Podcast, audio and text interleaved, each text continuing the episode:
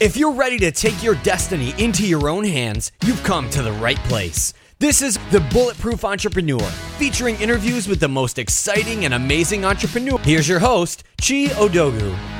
Hey everyone, thanks for tuning in to the show today. If you love what you hear on today's episode of the podcast, go to iTunes and leave a review and a comment. It helps other great listeners like yourself find the show.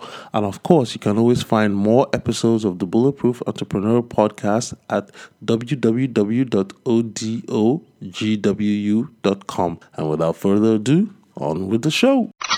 Hey guys, welcome to the show. I have a great guest tonight. I'm talking to an actual rocket scientist.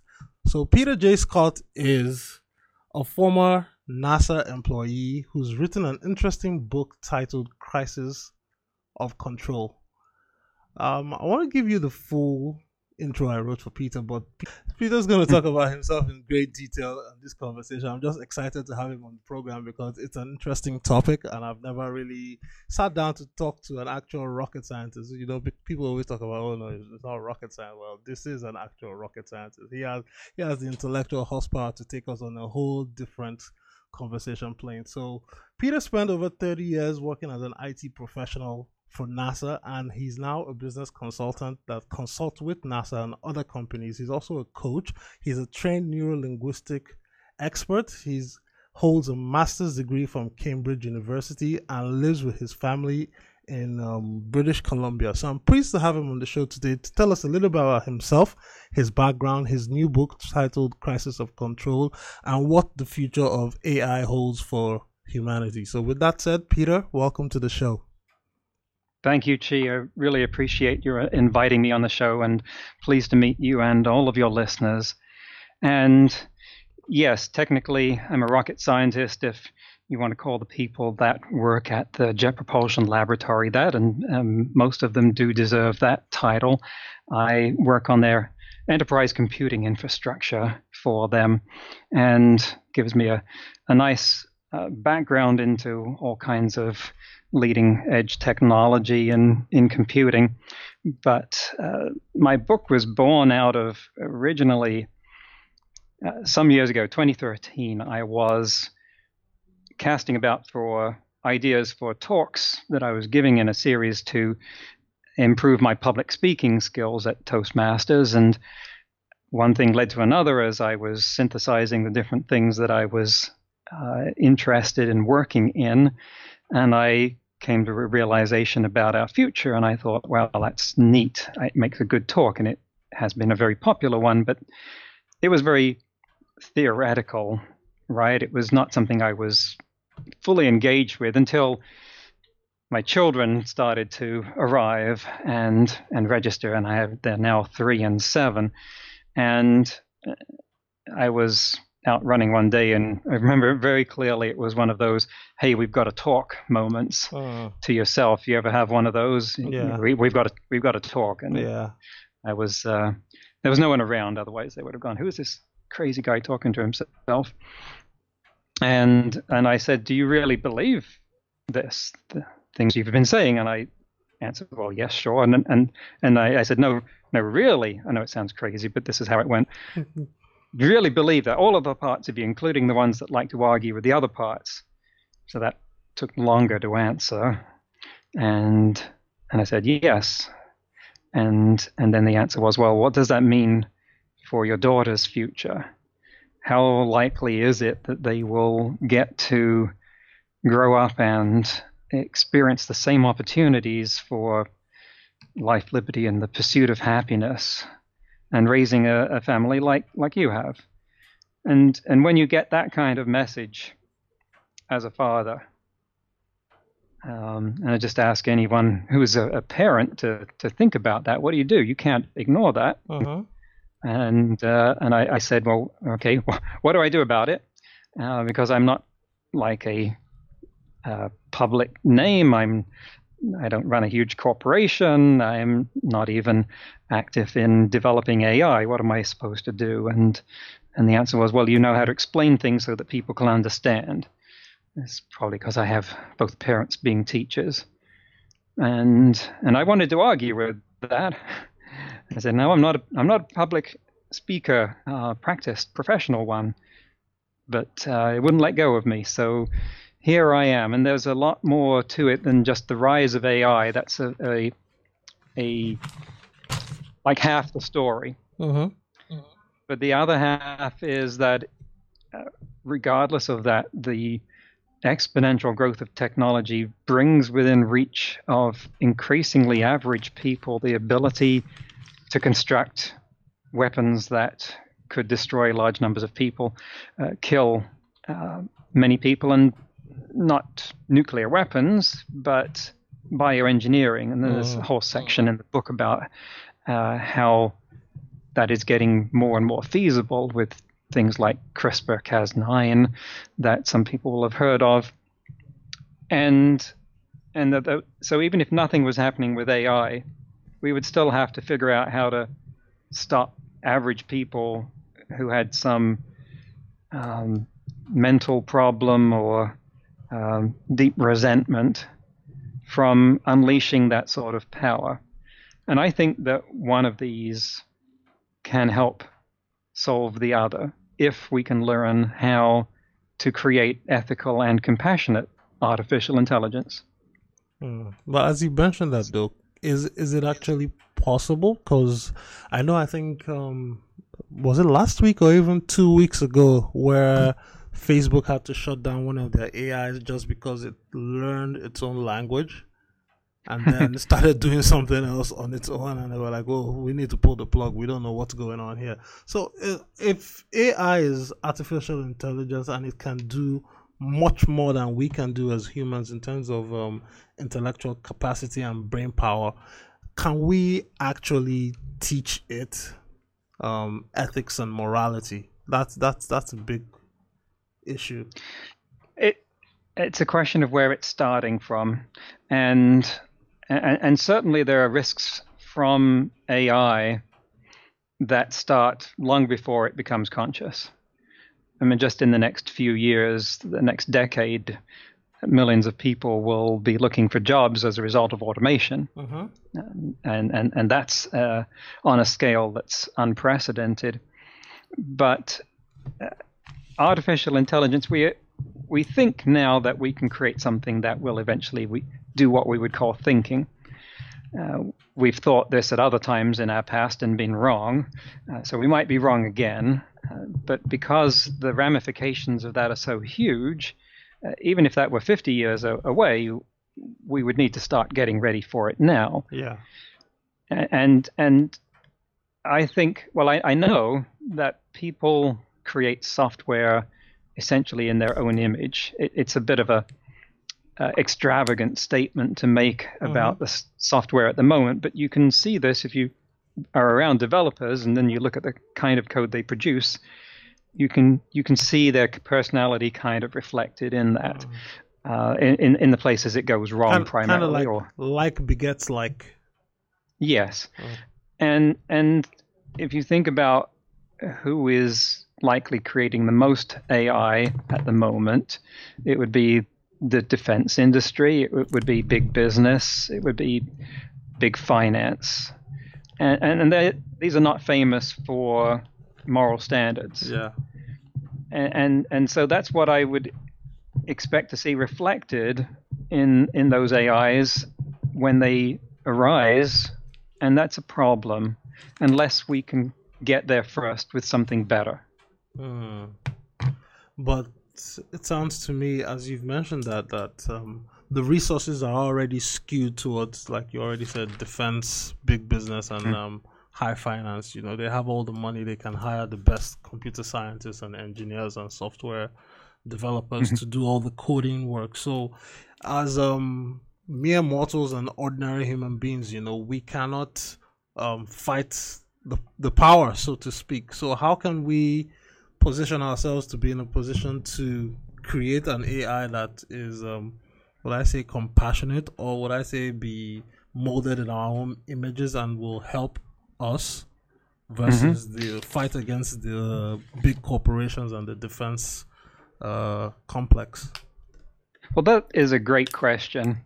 Uh, and I'm not going to pretend that the odds might be uh, even that favorable. But I think it was Elon Musk who said that even when the odds are against you, you still have to do everything you can to fight. Yeah. and and he's very central in this whole topic. The but the the fact is that there is a model that has beaten the defense and uh, big business uh, industries at their own game before, and the example is the internet. Hmm. And I'm old enough to remember what we had before we called it the internet. It was the ARPANET. Which And- came out of the and- defense industry. Exactly, and was developed uh, by them. But th- that's the the success, story. You see, prior to that, the military had their own uh, protocols for networks, and so did uh, big businesses like Microsoft and Novell had protocols that get very little attention now. They're entirely legacy because the internet was developed as a public, transparent, open source project. The code was freely available, freely shared. Everyone could look at everything that was being done through the IETF, for instance, that uh, the body that published uh, all of the standards and specifications. And as a result, it was developed to be such high quality and and so um, powerful, such a compelling case that it beat out those other standards. Now, no one would think of using uh, those those other standards in anything new. The the internet won there, and and that's the one thing that can beat those large vested interests is all of us contributing to open source. And there's an organization that's been founded exactly to do that. OpenAI.com Yeah. i- is is dedicated to developing AI transparently and openly. Hmm. But looking at the big picture, you know, how how how did it, how did we get to where we are today, where we're now even thinking of saying, hey, you know, it's 2017 now, in 2045, maybe 50 percent, maybe more of the population would be unemployed and will face a fundamental existential crisis that has never been seen before. How do how do we get to where we are today? Mm, that's another great question because it's the result of exponential growth, which is not something that comes easily to the human mind because we want to think of growth as being linear 2, 4, 6, 8, 10, 12 instead of 2, 4, 8, 16, 32, 64, 128. And we have had sustained exponential growth in computing power since, well, at least 1945 and and and you could trace it back further than that if you want to uh, relax your definitions a little. Now, it, and it doubles every mm, 18 months to two years, depending on how you look at it. That's phenomenal. I mean, I've I've got an old iPhone in front of me. It came out in 2009. It still works. Uh, but that itself contains more power than every computer NASA had put together when it landed the first men on the moon. Wow. And and today's iPhones are 20 times the power of that. Hmm. Now, when you have that level of growth sustained over that period of time, you have radical effects. If only it happened in other places, you know, our cars would be able to go a thousand miles on a teaspoon of gas. But um, that's what's led to the revolution in computing, and is what gets us to the point where we we have enough arrogance to think that we might create that level of artificial intelligence. The 2045 date that you were referring to is what Ray Kurzweil has put about as the date when the singularity will come. Hmm. I don't think anyone is as optimistic as him, mm-hmm. but the singularity is the point where the exponential curve turns so vertical that essentially everything is happening at once as far as human perception is concerned. Hmm. That's that's that's very interesting. So now we have I, I know it's coming out in small waves, but we have artificial intelligence like uh, Mark Zuckerberg has his uh, Jarvis, so to speak, that runs his home. We have different types of AIs that we use as chatbots on the web. What's the um, next evolution from where we are now? What's the next step? Mm. Well, I like that question. What we have at the moment is artificial narrow intelligence. The, those are, are, things that can do something very well, but um, nothing else. Mm-hmm. So we have things that can play chess and beat uh, every person in the world, uh, or the game of Go. We, but neither of them could do the other's job. We have uh, machines that could drive a car, and before those were developed, we would have said, or I would certainly have thought that it, to get anything to drive a car would require such a sophisticated development of AI that uh, it would have to be something you could also have a conversation with. But it, it's turned out that we could do it still as artificial narrow intelligence by training it how to drive a car. It can do that well enough. It just it can't play chess or go or uh, or talk with you either. Mm-hmm. But so we have many many uh, artificial narrow intelligence applications right now that are growing all over the map that just popping up like mushrooms uh, because they're getting so easy to create that you can find uh, someone some profession some job that is ripe for a narrow in artificial intelligence to do its its job. We've spent a lot of time putting people into uh, trying to make the machines yeah trying to turn people into machines in, in jobs where they're like customer service and mm-hmm. they have to follow a script. And so it's all written down, and all you need is something that can speak the things on the page and, and tell what the customer is saying, and then find the next thing on the page to say, well, guess what? A chatbot can do that. And they yeah. are doing that now. So that's not a job with a future for people. Mm-hmm.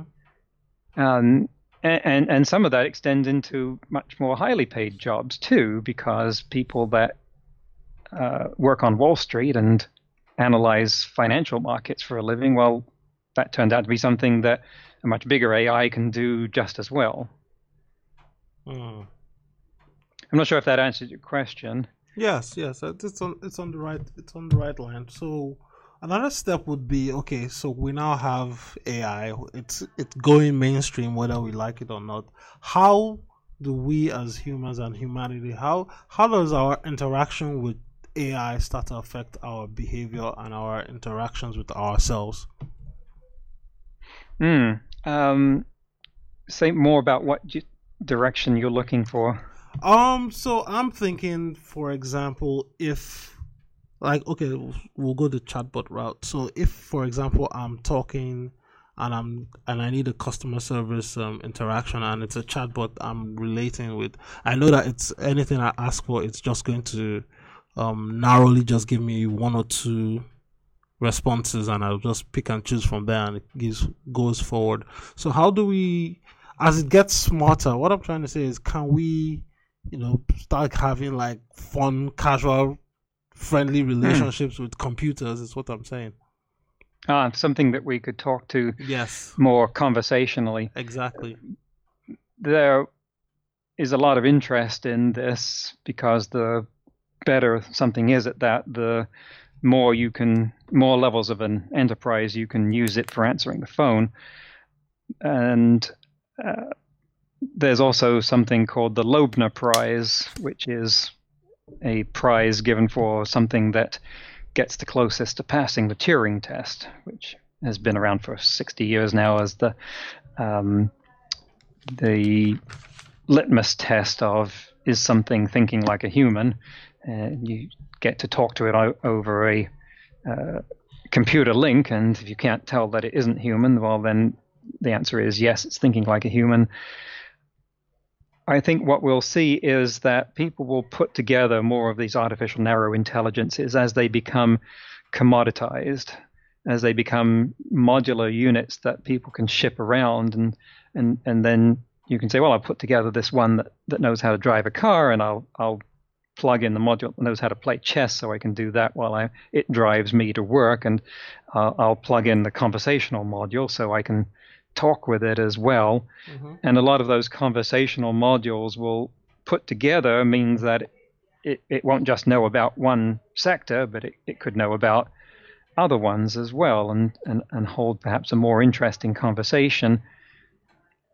There's there's still a lot of I think unknown about how people relate to something like that, knowing that it's a machine Yeah. and it doesn't doesn't have its own wants and desires, although it could do a very good imitation of it. But we also know that people will react favorably to a chatbot that's programmed to act like a psych, uh, psychologist, a psychotherapist, even if it's not a very good one. Hmm. So bas- basically, we as human beings will will just believe that we're talking to someone when we know fully well that it's actually a robot and it's not giving us great advice. We just we we want the connection to, will I say, be pleasing to us versus actually be real. I I think in the case of the psychologist, it was an example of something being a good listener. Okay. Uh, it would just keep asking people, tell me more about that. And they knew that there was nothing on the other end that was going Yeah. to judge them. So it was kind of like talking to your cat. yeah. It, it would just keep listening uh, and, and, and had enough intelligence to refer back to other things you had said earlier to try and connect the dots. A lot of psychotherapy is, is, is just this paying an interest and trying to connect dots Yeah. and and um, it's it's not going to be a substitute for a good conversation Of course. uh, like we could have here Yeah.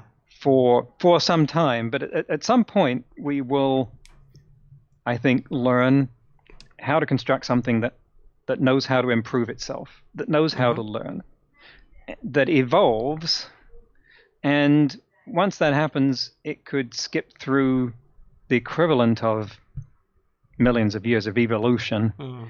At, at, at much faster pace to bring itself up to a human level, and that we wouldn't know how it, it got there, but suddenly one day it would start talking with us and say, "Hey, I'm I'm here. I figured this stuff out.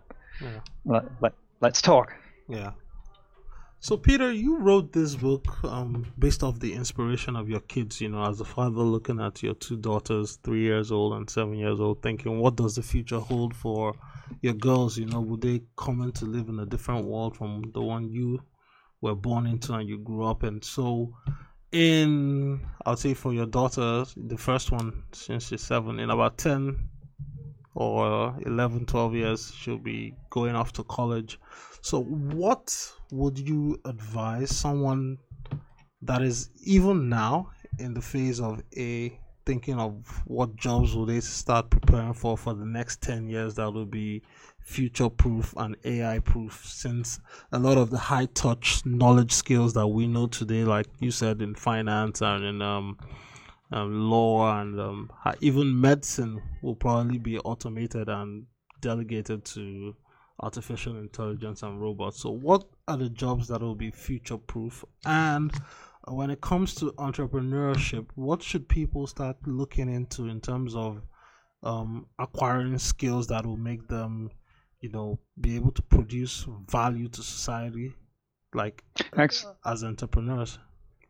Yes, and entrepreneurs are certainly on the uh, edge that has um, less automation potential. There have been a couple of studies done that produce a great amount of data on how much any given profession was susceptible to automation in the next 10 to 20 years. One was by the Oxford Martin program on the future of employment, and the other was by the Brookfield Institute. And and they analyzed hundreds of jobs, and you can look up their data online to see whether uh, they predict that anywhere from three percent to ninety-eight percent of your job could be automated by um, a an AI at, at some point.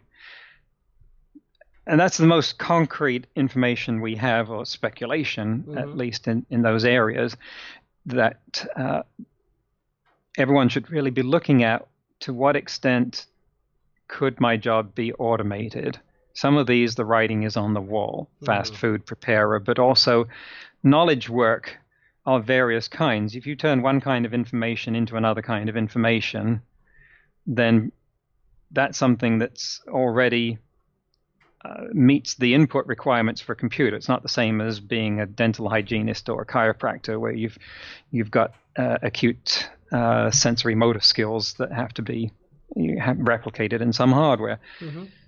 and and I can't say at what point in the future uh, computers will take over um, the development of science and technology and engineering uh, to the extent that a STEM career no longer becomes a good choice. That's been a good choice for uh, several decades, and it still looks like a good choice. So I can't tell anyone don't go into that. Yeah.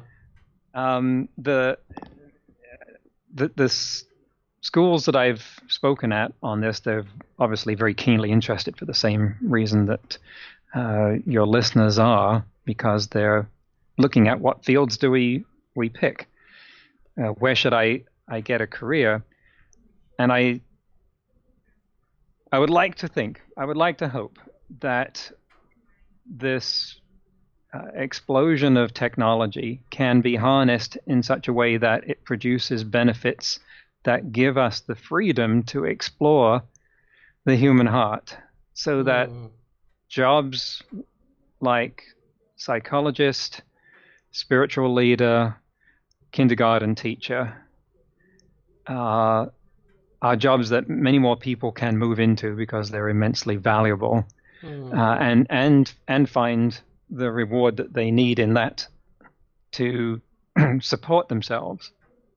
Mm. Uh, it, that does presuppose that we have that, that we arrive at some redistribution of wealth as more effective than what we have right now because historically yeah.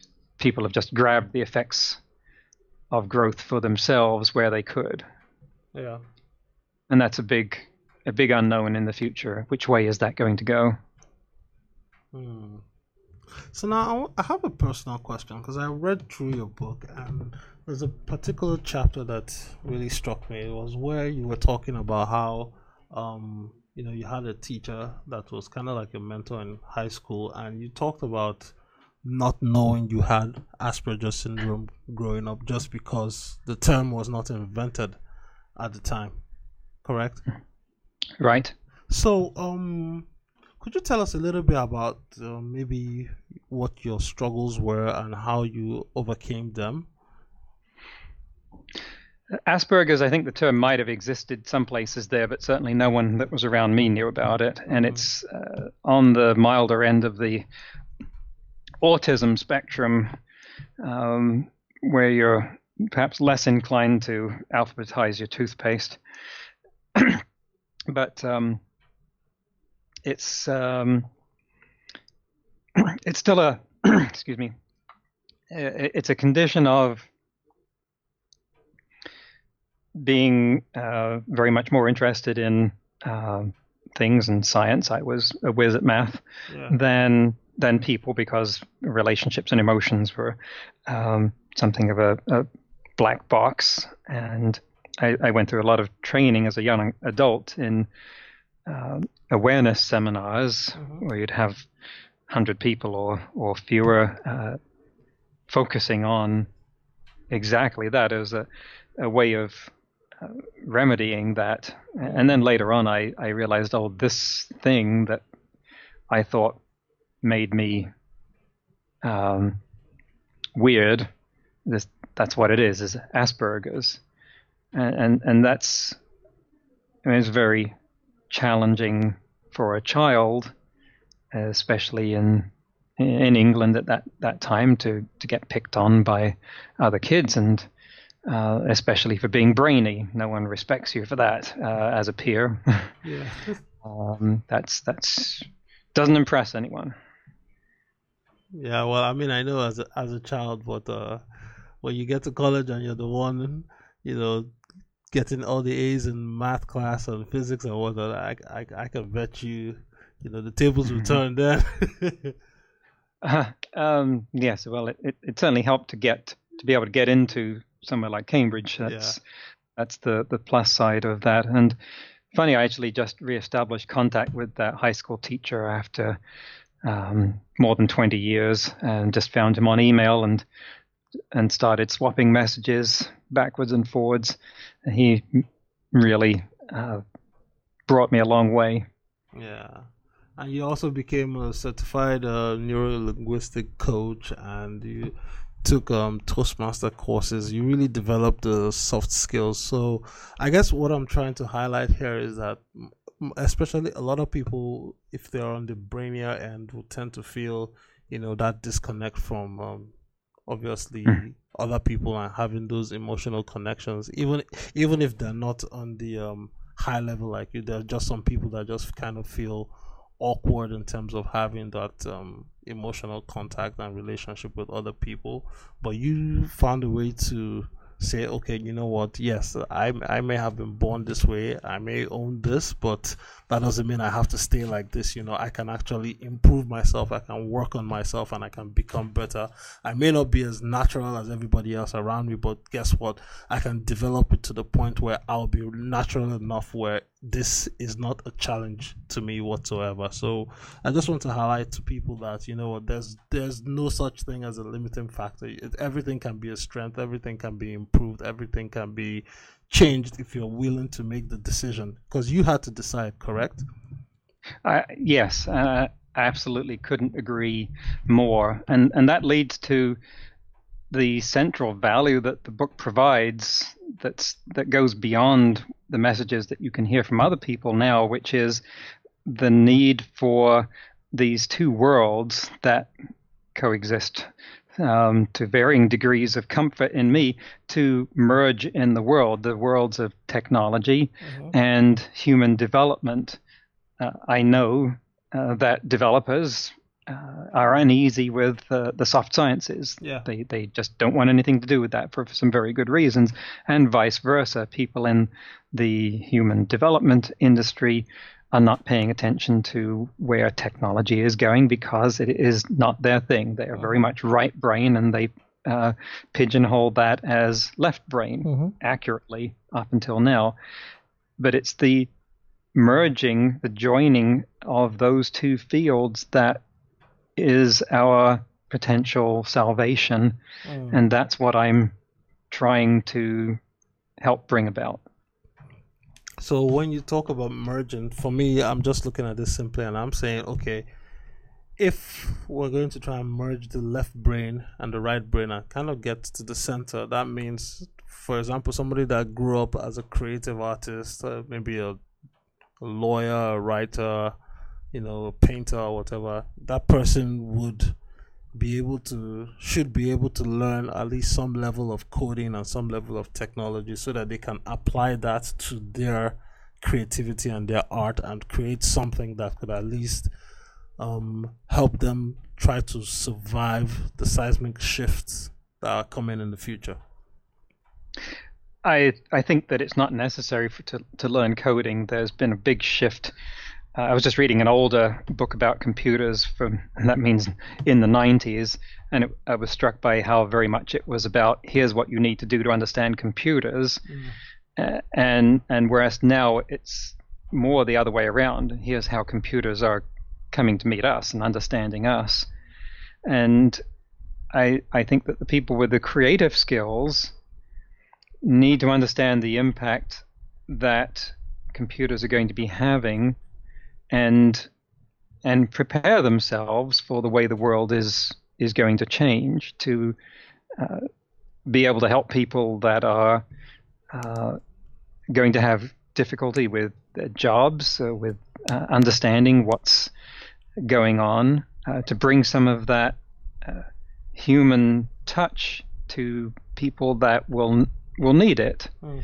because of just the rate of change. Oh. And some people are are, are better at that. People who are coaches deal with the existential question, helping people understand yeah. and, and deal with existential questions: Who am I? Why am I here? What's my purpose in life? Yeah. And and we will be confronting that at the same time that artificial intelligences are. They'll wake up and ask the same thing. So a great many people in the population will have to deal with these difficult questions that they never expected their survival to hinge on. Okay. Cool. So as we start to wind down the show, I have uh, just a couple wrapping up questions for you. So now you consult as a consultant for NASA after you were with them for many years. You also have your own coaching practice and you're a speaker. So what gets you fired up to wake up in the morning and go to work?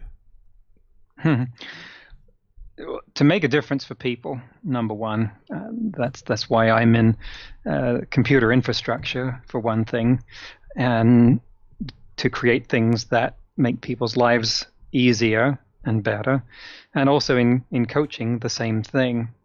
Uh, it, it's actually the same process in me of each one of them is reaching a flow state in some way to where, where time disappears and and there's just me, them, and uh, and what we're talking about. That's the ideal kind of, of, of coaching situation for me, and and also just to see how the world has changed and try and, and, and stay up with it and and maybe get out a, a little bit ahead of it because there's always something new every day. Mm. And for people that are listening to the podcast, and we're going to talk about this at, at the very end where they can get your book. So, what are the two or three key takeaways you'd want people to know about your book? That the world is changing much faster than anyone was expecting it to a few years ago, and that technology changes are going to impact all of us in ways that make it imperative we understand that uh, and that we bring together the technology world with the human development world. I would like to see Google and Facebook hire divisions of philosophers. Mm. Uh, and and I hope that they will wake up to the need for that, uh, and and that there, if we successfully navigate the existential crisis, which I call a cusp because it's I see it as balancing between these two um, two risks, like a Scylla and Charybdis, a rock and a hard place. Yeah. That that the reward on the other side is to be partners with incredibly intelligent, powerful, and compassionate uh, beings that will be both our friends and help solve the biggest problems of our time disease, aging, uh, pollution, uh, and so forth. These will be easy for them. Solving the problem of, uh, of uh, the human heart being um, uh, damaged to the point where someone would want to exercise their ability to uh, kill a large number of people, that's that's a tough problem. That's where I need a super intelligence to help figure that out. Mm. And who's an entrepreneur you admire, and why do you admire the person so much, or who are the people you admire and you look up to? The uh, easy answer to that is Elon Musk. Uh, the man is is superhuman in in so many obvious ways, and yeah. he's driven by the same things that uh, that that I am. Clearly he can see out ahead and he's doing everything he can to to do this. Otherwise, I mean, starting your own private space company is not a great way to make money. Uh, it, it, it's that's really a, a, crazy choice unless what drives you is creating a backup pl- planet for the human race. Mm-hmm. So uh, clearly, uh, what he does is is something that I admire very much. And my final question today is um for you know people that are just coming out of college since what graduation was in May and we're in the middle of summer right now. So looking back on your career, you know, what are some of the key words of wisdom or advice you'd want to share with someone that's just starting out you have the benefit of many years of experience. So, so what are some words of wisdom you want to share for someone just starting out their career as they look to the future? Hmm. Um, I'd, I'd, say, first of all, I envy the amount of resilience that you must have at this point because the world is changing faster and you've adapted to that.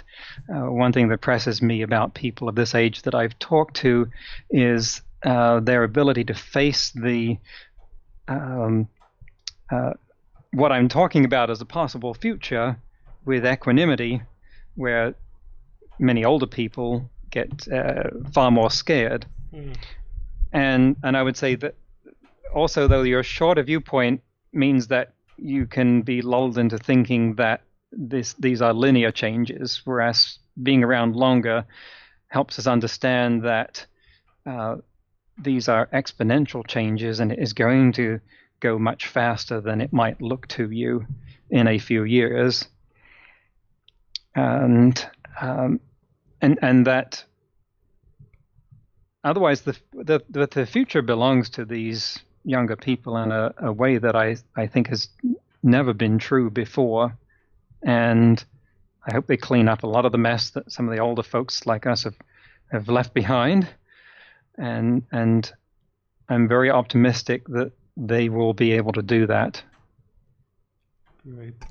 And Peter, where can people learn more about you and um, get the book?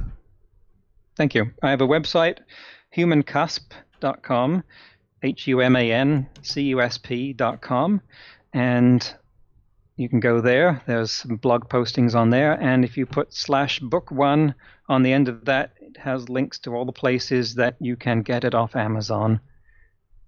And are you active on social media, Facebook, Twitter, LinkedIn? Yes, there are links there. You can look for Human Cusp on uh, Facebook. That's where I am mainly. There's some Twitter as well, and there are, are, links to these from the uh, Human Cusp website. That's great, and I'll link to all that in the show notes below. Peter, it's really been a pleasure having you aboard to share your words of wisdom about the change in technology and the way the future is going to be. And I just pray that um, as we're all listening to the show that we all start thinking about you know how to make ourselves essentially future proof and just develop the skill set we need to be able to adapt and reinvent regardless of what comes along in the next few years. So it's really been a pleasure having you on and i just want to say uh, thank, thank you. you. Thank you and i couldn't agree more with what you just said. Thank you for having me on the show. Great Hey everyone, thanks for tuning into the show today. If you love what you hear on today's episode of the podcast, go to iTunes and leave a review and a comment. It helps other great listeners like yourself find the show. And of course, you can always find more episodes of the Bulletproof Entrepreneur podcast at www.odogwu.com.